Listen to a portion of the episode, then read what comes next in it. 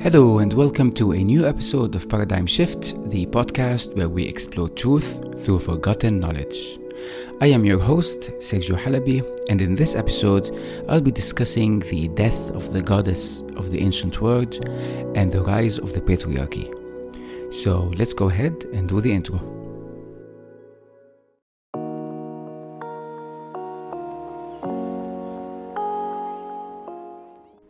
In almost every book or study done to discuss the rise of the patriarchy and why men have taken control over the world, it talks about pre-Adamite time. Pre-Adamite time means prehistoric times or pre or the times that came before Adam and Eve. And this is when we knew that societies, as we uh, name them hunter gatherer societies, they always talk about the idea that the reason men were in charge and the reason of a patriarchal system was because men who were hunters at the time were more physically able and they would go out from caves or from tribes and spend their days hunting for animals to bring food, while women stayed back at home taking care of newborn babies or going out and collecting fruits and other type of food that needed gathering, which hence the name of hunters and gatherers. And this gives a very false idea as to what humanity at the time, or Homo sapiens, let's call them that, at the time cared for and considered as sacred within society. Because given that there is a huge male energy influence in society ever since the rise of the first civilization in Sumeria, we believed that man was more sacred and that societies cared for the masculine energy, hence the rise of the patriarchy. However, this could not be further from the truth because if we look at those societies that predates any history or any civilization, we notice something in common in all of them that is very surprising, which is the importance of the feminine energy and how they, in fact, worshipped a goddess and not a god. Now, before we move on, we need to explain what is masculine and feminine energy. This is by no mean male and female. In fact, this is simply traits retaining to each gender. And the masculine energy is known by being logical, structural, strong, driven, focus, as opposed to the feminine energy, which is more fluid, receptive, empathetic, emotional, nurturing, and so on. And this was very important in pre Adamite societies, in these hunter gatherer societies, because women were looked at as much more important, they were sacred, whereas men were more inclined to be the servant, the person who go out and gets the work done, works within the garden, or even hunts for food, and so on. And this came to be proven by the existence of the first ever statue that was created in history of mankind of any society ever. And this small statue is called Venus of Willendorf. It's a figurine made by clay and it was found in Europe and it was believed to belong to societies living there any time between 28 to 14,000 BC. So this was almost during the, the ice age. And the reason why it was small, it was only 11 centimeter long, uh, was because at the time hunter gatherer societies were nomads and they hadn't settled down yet. So it was 11 centimeters long. It has voluptuous figures. It, some part of the body were extremely exaggerated. These parts are associated with fertility and nurturing. So you had the breasts, which were extremely big, and the tummy.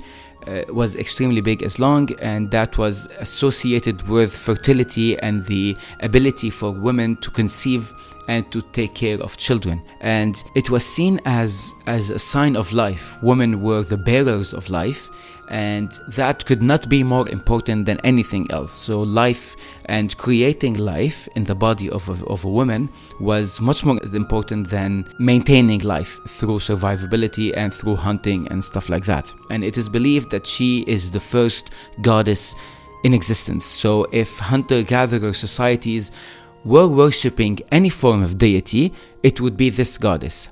And it is interesting to think that societies who did not know anything about writing or speaking or communicating in any way that modern humans does, and when I say modern humans, I refer back to around 10,000 BC, since the first civilization came, that these hunter gatherer societies are much more impressed and consider the female to be the reigning supreme leader, the goddess and the giver of life, which is fertility and how important that is.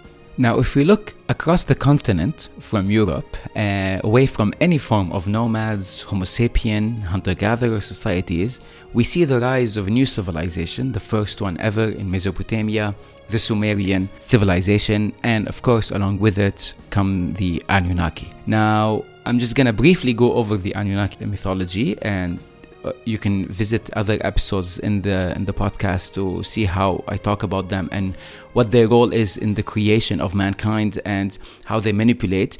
But long story short, the myth of the creation uh, is that two very prominent gods from the Anunnaki, known Enki as Enlil, they they worked together and then they created the modern day man by mixing the DNA from the Homo sapiens of these hunter gatherer societies with their own DNA of the Anunnaki, and then they created, as we know now, as the Adamites or post Adam societies. This led to a lot of wars between the Anunnaki themselves, given that it was a break of the of the vow, basically, among different alien societies, not to interfere with any species on Earth. And Enlil, the brother known as the god of the skies, took over. And it is believed that any form of Abrahamic religion, Judaism and then later Christianity and also Islam, is basically the the birth child of Enlil and how he wanted to become the only god.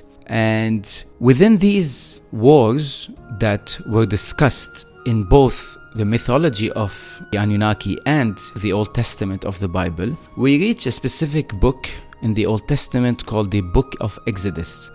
This is a very important book to me, and it talks about Moses and how he was pushed by Yahweh, also known as Enlil, to leave Egypt along with people and to make their way to the promised land of Israel. And at this point, from this point forward, I'm gonna be talking about Yahweh or Allah the same as if I'm talking about Enlil himself. So if you can follow within that logic. And it was deemed at the time that Enki had lost the, the war with Enlil. Enki, he was a friend of mankind, and he lost the war. And he moved his people along with his own son Marduk towards Egypt, and that's where the birthplace of the Egyptian uh, civilization began. And there were a lot of wars rising between those two entities, between Enlil and others, against uh, Marduk and others as well. And in the book of Exodus, God or Yahweh or Enlil talks to Moses about leaving Egypt and about making his way across the continent to Palestine or to Israel. And he said something to him which is very interesting to me and stood out among the rest. He says this line tells him, do not, do not make any treaties with the people of the country in which you are going, because this could be fatal, a fatal trap to you. Instead, tear down their altars destroy their sacred pillars, and cut down their symbols of the goddess Asherah. For I am Yahweh, a jealous God, and do not wish to share my people with any other God. It is very interesting to me, and this is something I'm going to talk about in another episode with a full focus on, about how there was never mention of other gods being fake in the Old Testament. There was only a mention of Yahweh not wanting to share his people with other gods. And in this specific instance, very important that he mentions only one goddess that was, was worshipped by the Akkadians at the time, and her name was Asherah. Asherah, in the, in the Anunnaki mythology, she is his father's wife not his mother, but his father's wife, and she was looked at as the goddess of fertility and life. She is Asherah is also Ishtar, Ashtarut, and Easter, basically what we have today, and she was very prominent in Anunnaki mythology about how important she was and how worshipped she was by, by the people because she was a symbol of life and fertility. And from the moment that the people of Israel basically began their, their, their journey into the promised land and how they were led by Enlil, and how he mentioned that he wanted the death of any symbol of this goddess herself, we start to see a shift towards the key moment of what we call as the death of the goddess. Because from that moment forward, people no longer cared about any goddess and they started worshipping the one god, referring to him as male, and this was where the patriarchy came to be and it became important that men and the masculine energy be dominant throughout religion and politics from the Abrahamic religions to every facets of the world until today. So we are talking nearly 8 to 10,000 years of complete masculine domination and we can see it in the Abrahamic religions in specific in Judaism, in Christianity, in Islam how one, we refer to God as a male figure. We no longer care about fertility, about the, the, the, ability to bring life. We no longer give importance to that aspect of creation. We only care about Him as a God, as judgmental, as focused, someone with a plan. Anything that falls under the masculine energy, strong, driven, focused, structured, this is exactly what God is. This is what the Abrahamic God is. We also see it in the lack of female prophets and female priests within those religions. Imagine a religion that has spanned over six to seven thousand years, and all the books talk about male prophets. Imagine God never sending a female to talk about the importance of God or talk about how we should repent. And it's always been male dominated completely and never female. And females aren't allowed to be priests, aren't allowed to be sheikhs, aren't allowed to be rabbis, they aren't allowed to do anything. And once the, the Abrahamic religion spread all over the world, it also affected the rights of the women and how up to 100 to 120 years ago before the suffrage and before women were allowed to vote and were allowed to have equal rights, there was a complete dominance of men. And this you can you can feel it in every facet of society, of economy, of finances, of wars that keep raging. This is such a male-driven world. There's always conflict, there's always division, something that that is opposing female energy. It opposes the energy of acceptance, of empathy, of, of reception, uh, of nurturing. And there was this joke I read once that if if women ruled the world, there won't be wars, but there would be a bunch of countries not talking to each other. And while that's funny because it plays on a specific feminine uh, trait, it's also really not that bad, right? Like if we think about how the world would be if there were much more feminine energy to it. And I believe that if we had stayed the course and if we weren't manipulated at some point within our history as a human and how we gave importance to the goddess and to the feminine traits, we would be living in a much, much different world right now. I even believe this is why Jesus, one of the masters, chose to die during Easter, which is a celebratory date of the goddess Ishtar. Easter comes from the word Ishtar. She is the same one Yahweh in the Old Testament told Moses to destroy all her altars and symbols.